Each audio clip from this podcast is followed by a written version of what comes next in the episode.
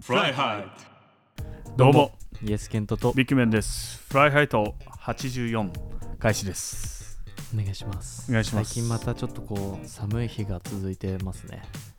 寒いですね、確かに。夜になると急にうん3月らしい天気に。 3月ってこんな寒かったっけでも4月とかって普通にダウンとかコートとか着てたイメージあるけどね。本当にうん。なんかでも最近ちょっとこう雨もまた降ってきてっていうのがあってその雨の基準、うんあの傘を差す基準みたいなのとかある、あー、難しいねう。ん、なんか俺の中の降ってるって結構もうブワーっていうのが俺の中では降ってる、なのね小雨とかはあれもう降ってないにカウントしちゃってんのようんだから傘差さない。同じだんなだけど結構やっぱし職場の人とかはさ「えなんで傘ささないの?」みたいにうん。うん言われるんだけど、いやこの雨で差す意味ないでしょと思ったりとか今、日めんどくさいよね、傘ってうね。ん、また傘こう俺もう普通の傘持つのが嫌だから、うん電車とかに忘れちゃうのが嫌だから、折りたたみ傘しか使わないのようん。でも折りたたみ傘って一回使ってしまっちゃうとさなかなか開かなかったりとかうんするじゃん乾かさないとやっぱりちょっとこう弾きが悪くなったりとかするからそれを乾かすのがめんどくさいっていうのもあるんだけど、うんだから小雨で全然開かないんだけどえなんで刺さないのみたいに言われて、あ雨の基準ってどうなんかなっていう自分のさ着てる服とかにもまあよるんじゃないか多分それなりにちょっといいコートとか着てたらあーうんあんま濡らしたくないなっていうのもあるし、うんうんまあ、そういうなんかウィンドブレーカー的なもの着てるんだったら全然もう濡れててもウェルカムですよっていうああそういうのがあるのか俺あんま着てる服も関係なしに、あ本当、うん、刺さない時あるんだよねあとなんか移動距離とかにもいるじゃん、ああそうだね数メーターとかう、ん、あのちょっとだけだったら刺す意味ないでしょとか難しいところであると思うんだけこの前さどうんなんだっけな駅降りてさ、うん急に雨降ってきた日があったんよ、はいはいはいでさ傘持ってない人とか、うんあとは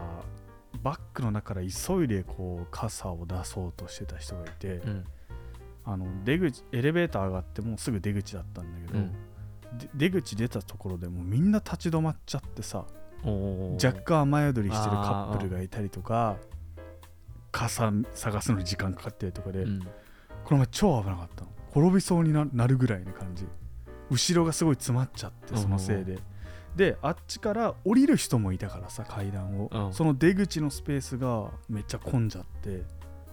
なるほどすごいね後ろからキャーとかすごい聞こえた時があった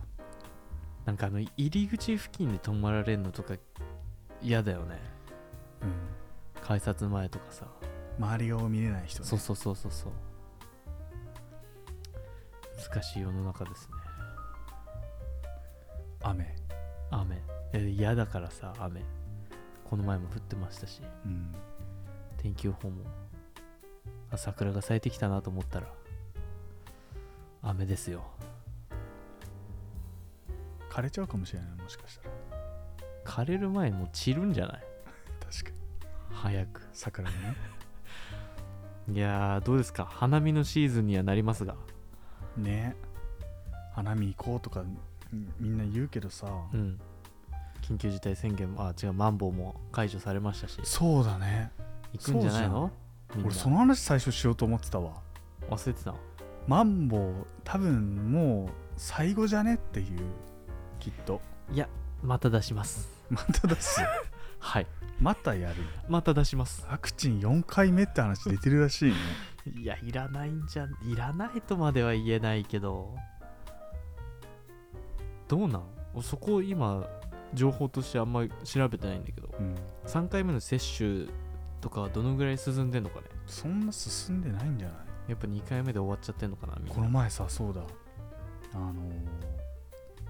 ちょうどさ、うん大手町の方かうんうん気象庁の横で自衛隊がやってるあの大規模接種会場みたいなのあるじゃ、うんんすぐ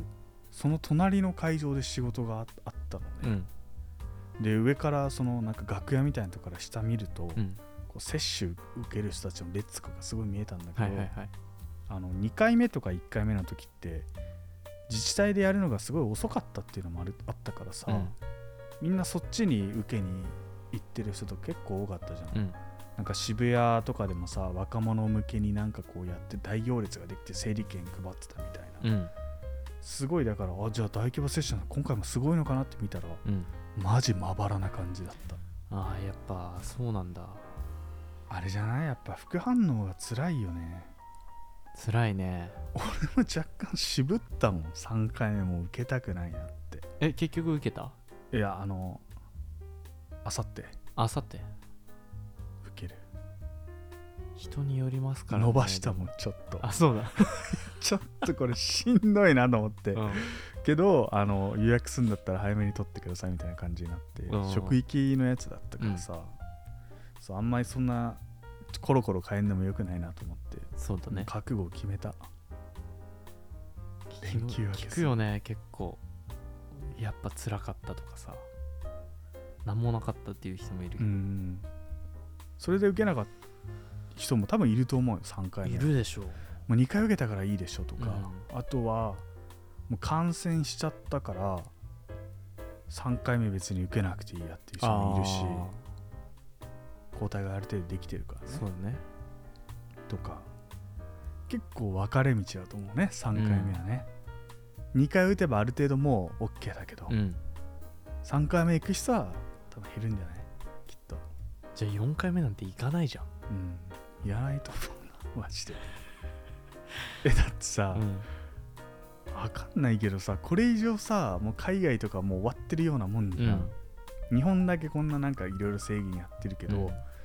もうさすがにないんじゃない増えてきてももう風邪みたいな感じでなってくれればいいけどねなかなかなんか踏み切らなさそうな気がしちゃうんだよね長いなこの戦ういんな、難しいね早くもうマスクもいらないやって思っちゃうんだけどね、確か夏前までにマスク解除してほしいんだよね個人的にになんで蒸れるからあそ汗っでか暑いじゃんやっぱ確かにマスクをするだけでもあれ買えばいいじゃん立体的なやつ韓国の人とかがよくつけてるあー空間が空いてるあれつけてもでも結構しんどくない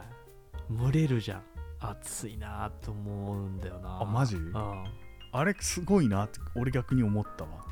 空間あるので本当に、うんちょっとじゃああれにしてみようかいいじゃんなうんまあそんな感じで体調にも気をつけながらコロナにも感染せずに元気よくね俺ら全くなってないね濃厚接触もない俺うん濃厚接触あったね一回、あそうなんだ、でもいだって PCR 一回も受けたことないでしょないそれは感染しないよして ないよでもそう言えるじゃん言える感染してないって言えるだって出てないもんそんうな、ん、 証明証明できるもの遊びに行ってないからがないしそれは嘘でしょ遊びに出てないの嘘でしょあそれ出てないよ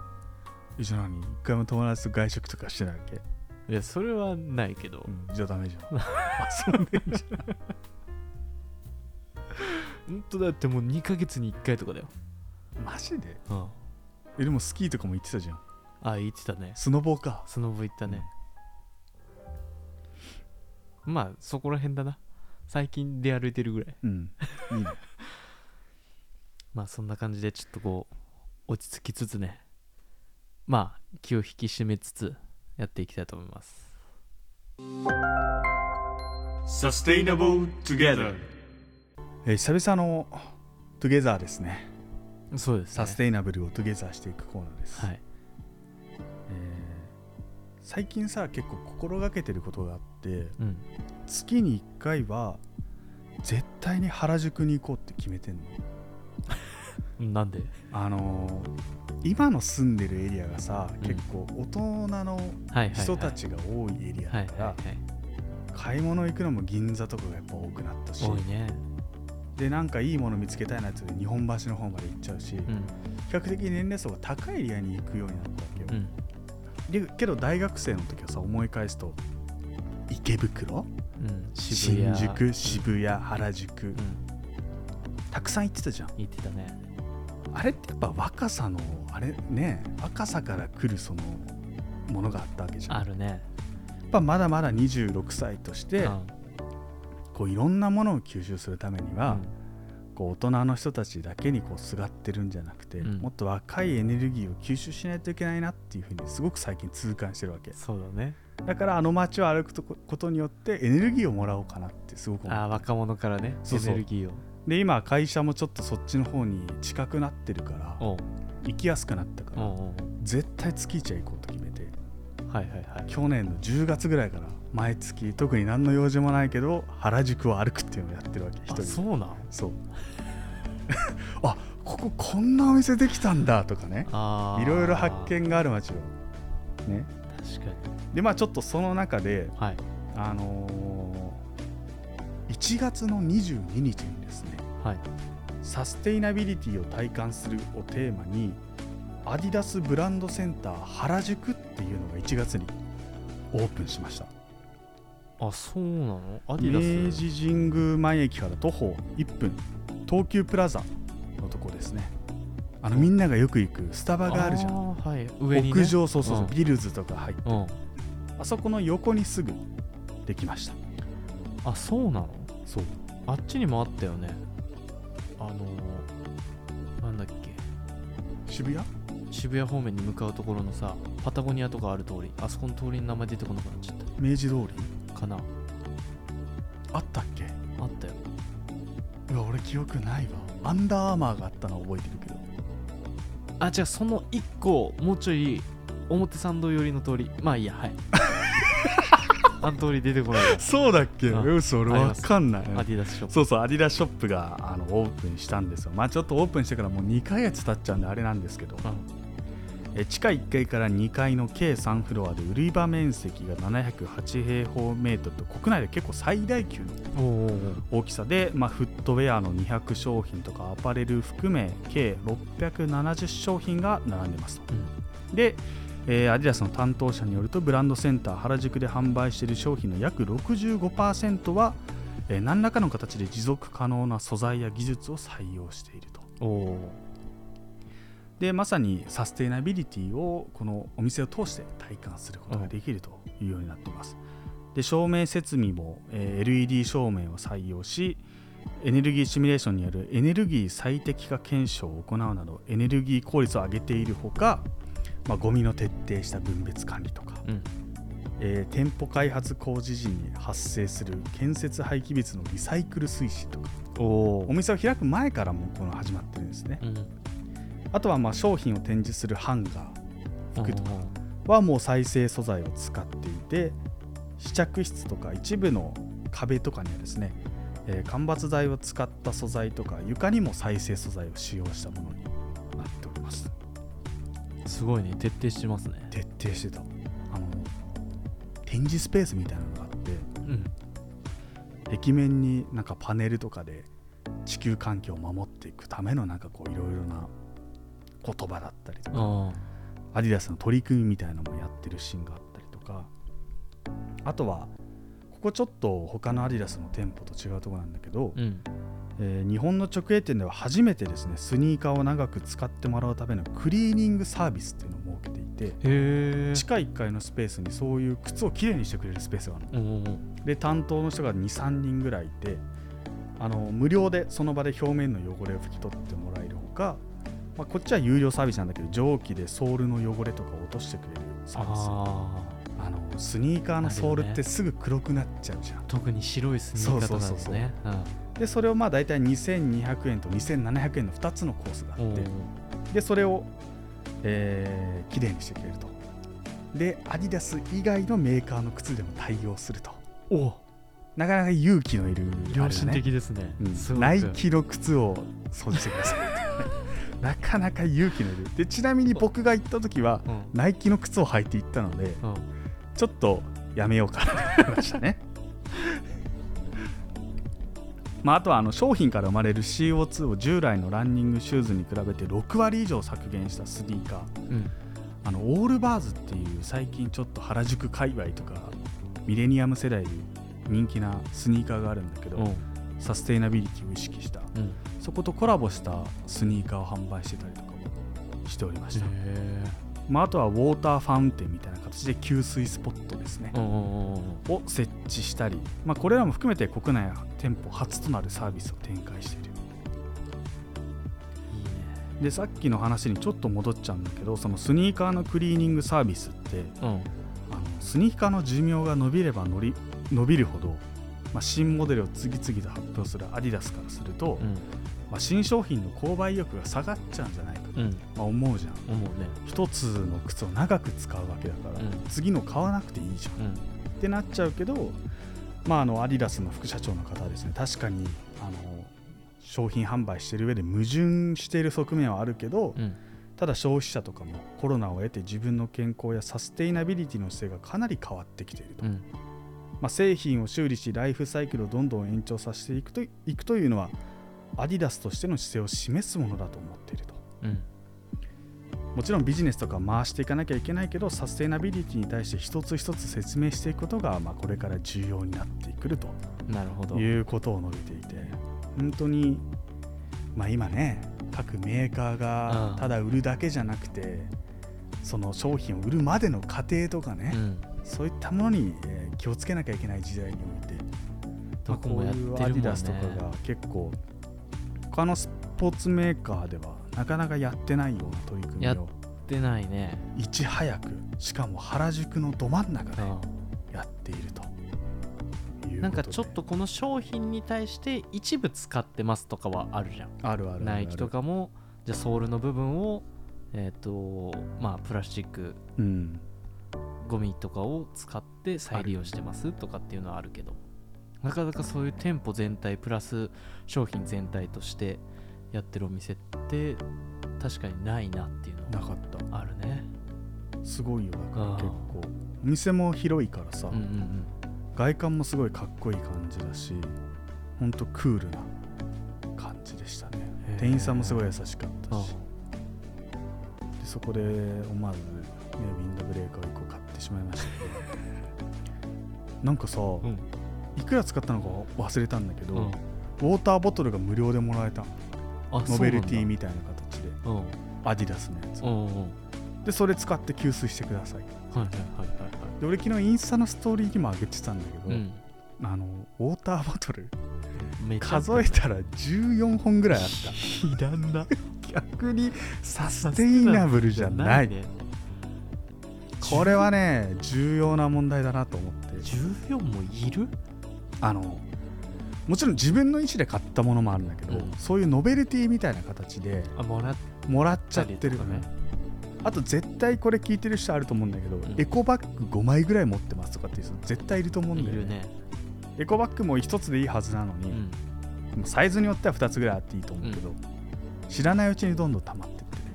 あるねもはやサステイナブルと逆行してるなっていうのを強く痛感しましたので確かにな僕自身もねちょっと、えー気持ちを切り替えてやっていきたいなとまあでもタンブラーとかはね家のコップをな買わなければそっち使っちゃえば別に問題はないかなとは思うけど、まあそうだうんね、コップ代わりにすれば、うんまあ、あと衛生面とかを考えたらね、すごい使い回しできるからね、2週間ぐらいのペースでそうだね14本だからすごい消毒して2週間置いといてでまた使うっていうサイクルがねいらねえ1ヶ月に2回しか使えないってねそのボトルを ね周りから見たらもうえあまたえまた違う俺なんか違う バレない程度にやっていくっていうねそうそうまああの話ちょっと戻っちゃうけどアディダスでは2024年までにうんちょうどパリオリンピックの時ですね全てのシューズとアパレルのポリエステルをリサイクル素材に切り切り替えることを目標に掲げているとおもう再来年とかだから、まあ、さらにこういうサステイナブルな取り組みを、えー加速させていくとうんいうような動きが広がっていくんじゃないかなっていう、いいねうんアスリートとして使ってもらえれば最よ近りねサッカーのユニフォームとかもさ結構あるねリサイクル素材でできてますっていうパターンあるよね、あるあるサッカーの日本代表とかも確かそうじゃなかったっけなそうだったと思う一回なんやってたよねやなっんたかと一思う回ねきっとそういうのを通じてそういったものがもうスタンダードになってくんだな、うんうんでプラスなんかチャリティーみたいなのとかもねそうだね、うん、含めてやったりとかしてますからありえねまあ、結構今まであの D 君が出てくれた回とかもそうだけど、うん服ってねサステイナビリティ逆行してる部分がそうとだかねうん言ってたけど、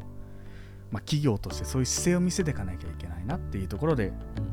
えまあ、ちょっとその象徴となる、えみんながしてるようなアディダスっていうね、はいブランドで原宿にそういうコンセプトを掲げたお店ができましたのでぜひねあの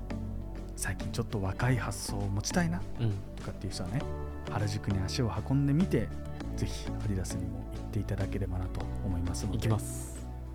よろしくお願いいたします以上久々のサステイナブルトゥゲザーのコーナーでした手軽な幸せコンビニーツえーコンビニーツのお時間ですういはい、えー今日紹介するのはですね、はいローの村から、えー販売されているまるでメロンパンみたいなシュークリームという名前のシュークリームをですね、えーお届けしたいなと思うんで買ってきたんでマジでメロンパンみたい見た目はもう完全にメロンパンですねな、で価格が222円ですぜひ実食してみてくださいうん、ちょっとビアードパパっぽい感じあるね何それえシュークリームやつあ知らないあるねいただきますはい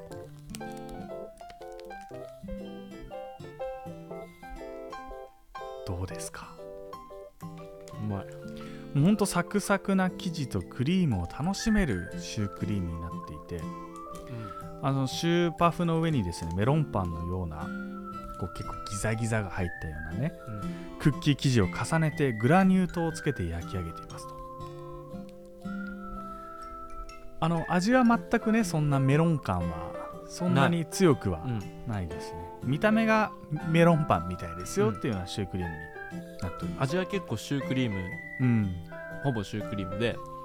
ちょっと甘さが結構強普くない通のよりかうんはあるかなっていう感じかな、シュー生地の中にはですね北海道産生クリームとバニラシードが入ったミルク感のあるホイップカスタードを注入されておりまあのす、ちょうどいいあの結構さ、うん、シュークリームカスタードクリーム強すぎたりとかさ生クリームというかホイップクリーム的なのが強すぎたりするじゃん、絶妙だねこれ、やっぱ一つ入れるのは北海道産生クリームって間違いがないうん、どのえいろんなコンビニスイーツに使われてるクリームですけど本当にまあとろけるホイップカスタードが本当に癖になる美味しさ癖になるわ結構まあ全体的に今まで紹介したスイーツよりも結構甘めだよね、うん甘いの好きな人は多分いそういんじゃないまあ程よい甘さうんの人がいいとかっていうのもあるけど、その人よりは甘党じゃないとちょっと甘すぎるってなるかなまあ、中に溢れそうなくらいたっぷりのクリームがうん入っております、クリーム最高だわこぼさないようにですねでこの商品結構発売されてから SNS とかでもかなりあの人気が出ている商品でしてうんあのローソンに行っても結構売り切れが続出してるとおいうようなコメントもありましたのでそうなんだ早めにですねこれ 行っていただかないと難しいですねこれクリームも程よいあれだねうんトロトロしすぎずそうそうそう逆に硬すぎずこれあれなんですよ僕もちょっと昨日朝早くうんこのメロンえっとですねえーシュークリーム買わないといけないなと思って家の近くで買ったのうんローソンで、であの今日持ってこうかなとうん思ってたんですけど、まあ見事に今冷蔵庫の中に眠 っていてうわこれはやっちまったぞと思って速攻であのこのね、うんえスタジオの近くのローソンに行ったところ、残り2つおお置いてありましたのでギリギリ奇跡的にこれマジうまいわあの横にいたおばさんがもしかしたら欲しかったのかなっていうような顔してた狙ってた、めっ狙ってたからプスってこう取っちゃった2つちゃうまいなそうなんですよこちょっとぜひローソンにね、えー近くある方はぜひ一度食べてみてはいかがでしょうか、以上コンビニーツのコーナーでしたエンディングの時間ですいつもフライハイとエンディングの時間ですあの ここなんだっけ覚えてないわフライアイト今夜はここまでとなりますあ今夜もお別れの時間となりましたかそう最近久しぶりにやっとこうさあのーまあインスタグラム担当のビッグマンがこううん活躍してるなって思ってるんですけど 時間ができたからね,、うんちょっとね一時期ねちょっとこう投稿がはいなくなってきたところなんか急にあの動画制作みた いなのが頻繁にあのインスタグラム見る人はぜひ見ていただきたいんですけどもそうですねもう全部ふざけたものしかないけどいやでもあのふざけた感じがね笑っちゃう 笑っちゃうんだよほ ねんと今ひどいインスタだと思うんだよねなんなかかなかやっとこうなんだろう映像系もちょこちょこ作ってきてるからさうん僕らもちょっとこう YouTube でねあ ー動画配そうね信をやっぱりやらなければいけないのかなとも思ってきてるんですけどもまあラジオの良さを生かしつつね、うんこうどういう感じで収録してるのかこう映像で残せたらまた面白いのかどんな人がねやってるかっていうのもまた面白いんじゃないで すかねくだるねさっきあれくだらねえこと言って YouTuber の動画すごい見てたかそうらそうちそうょっとやりたくなっちゃったよやりたくなっちゃった YouTube バカみてえなことしてんなーってい本う当そう本当にね今ハマっちゃってるんだよね YouTube なんかでもああいうのを見るとさ、うんそのあバカみたいなことやってんなーってうん思いつつもなんかこっちもハッピーな気持ちそうになるじゃんやそうなんだよっぱりそれを俺らこの音声だけでは伝えられない部分もあると思うからさもちろんね実はこのマイクの前ですっげえなんかパフォーマンスしたりとかジェスチャーしたりとかしてるところとか ももう YouTube だったらこう見てもらえるのかなっていうところあるからそれもちょっとこう面白いじゃん実はすっげえなんかあの話題出てきたらリサーチして喋ってますみたいなところとか ね確か にあ急のいどうどうやってこう急いで喋調べてみてるためにやってるかとかね確かに裏側みたいなのほんと最近あれだよあのさっきイエスケントに見せてたエエリオット・チョイっていうやつと、うんミシェル・チョイうん全然これ兄弟とかじゃないんだけど、うんなんかやけにその韓国系アメリカ人のうん YouTube にすごいハマってんだよね、ななんなんだろうななんか最近ほんと感じるそのまあビッグマンから見せてもらってるさ、うん、 k p o p アイドルとかの画像というか、もう見てるとやっぱ韓国ってすごいなーっうん、て思っちゃうことが多くてなんでこんなに差がついたんだろうってずっと思ってんだよね。人口日本より半分以下なのにね、うんなんか進化し続けてる感じがあるじゃん、日本ってなんか進化一回して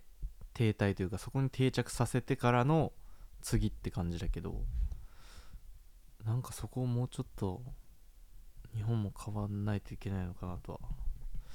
感じる部分韓国の良さを取り入れなきゃいけないのかなっていう韓国で流行ってるポッドキャストって何なんだろうねああ確かにどういうのがあるんだろうねコンビニいつかやもうとっくの数年前にやってますよみたいな感じとかあるかもしれないね古っお前ら古っ うんって思われてるかもしれないねもしかしたらね、まあ、だからちょっとそれを意識してあの動画も作ったんだよねああかなるほどね韓国で流行ったな っていうひどいよ俺の動画はマジでいやだからでもだからああいうのが面白さじゃんやっぱり見て バカみたいなことやってんなっていうのがそう面白さにつながるから、そうなんだよねうん結局やっぱちょっとその場違いなところをちょっと入れつつ、ただその違法的に引っかかんないそう程度にねやれると面白いところはあるしだってさっきもさ、うんあのスケートボードでクリスマスツリー運んでる映像とか見てたけどさ、まあ日本じゃ絶対できない じゃんできないすぐけ警察来るし警察捕まってもうもうチャンネルバンだよねバンだよでツイッターのトレンドにめちゃめちゃ言われてさおもろい系のコメントじゃなくもう叩かれまくるの何やってんいだやこいつらみたいなんかうんさあのバカを許容するね国でいたいよね、痛いね、うんなんかその誰かいいのよ揚ねげ足取るんじゃなくてあのー結構 YouTube とかでも出てきてるのかなツイッターとかで出てきてたのは、うんイヤホンしながら、うんボンジョビかなんかをニューヨークかなんか地下鉄で叫びながらあー歌ってるおじさんね そうでところどころその歌わなくなるのよ、 それをみんなこう写真撮りながら笑ってくれてるってあれ日本じゃ絶対うーわうるせえ何やってんのこいつみた車いな両目でしか変えねようとかねね思われちゃうけどそこのやっぱなんか許容というかさちょっとこう面白さに変えてくれるところは、ね温かみを感じるよね温かみを感じるよ人としてのその方がハッピーだしハッねピーだよでそれやられてもそいつも怒んないしさ、うんやっぱりそこがいいところなんだろうなっていう、エンターテインメントというかそういうのをすごく大事にしてる国だなってね感じちゃうねやっぱりみんな違ってみんないいうん金子千尋だっけ金子みすずああああだっけ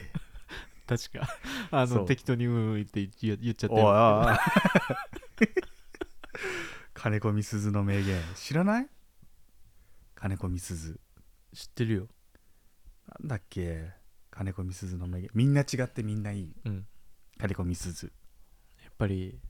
多様性だよね、うん受け入れて認めてあげないとそうですねだからこの「フライハイト」もなんかバカなことしてるなってね思っていただければうんすごく嬉しいよね、そうだねかなりもうちょいバカみたいなことやんなきゃいけないのかそうなやっぱりでもあれはバカみたいなことだよね山手線一周を徒歩で歩くというバとカかねみたいなことはしてましたしでもなんか最近こう全然バカなことしてないなって思ったもんねそう,、だうねん前も「スポットライト」のエピソードでさうん、なんかすごい議論しようぜああそうだねかっこつけちゃったもんねあの時 ねいやでもそいやいや俺たちちゃんと議論してる世の中の最先端を話してるぞみたいなねだそれあったそこのギャップはでも狙えると思う よ説得力ないけどなあんなバカなやつらがこんな真面目な議論をしてるって言われてもでそのあのめちゃめちゃ大きいじゃんその差がさああそうだからギャップが楽すそうごいねすごい落差だよだから逆にヒットする可能性あると思うよなあそうだねなんかこいつすっげえ真面目な話してると思ったら次の回でなんかすっげえバカみたいな話してるわみたいなとかさ逆に多分面白いと思う聞いてて、でもさその方が結局楽しいよね、ん、例えばあなんかすげえやらかしたなとかミスったなとかうわしんどいなと思っても、まあ、一応発散できるこの場があるからさ、何でも一応ポジティブに変換することできるから、そう思うと何でもかかってこいやっていうね気分にはもうなんかそのフェーズにもう入りつつあるなと、そうだね26歳迎えてそうなんだよねすごい達観してるんだよな 俺人生を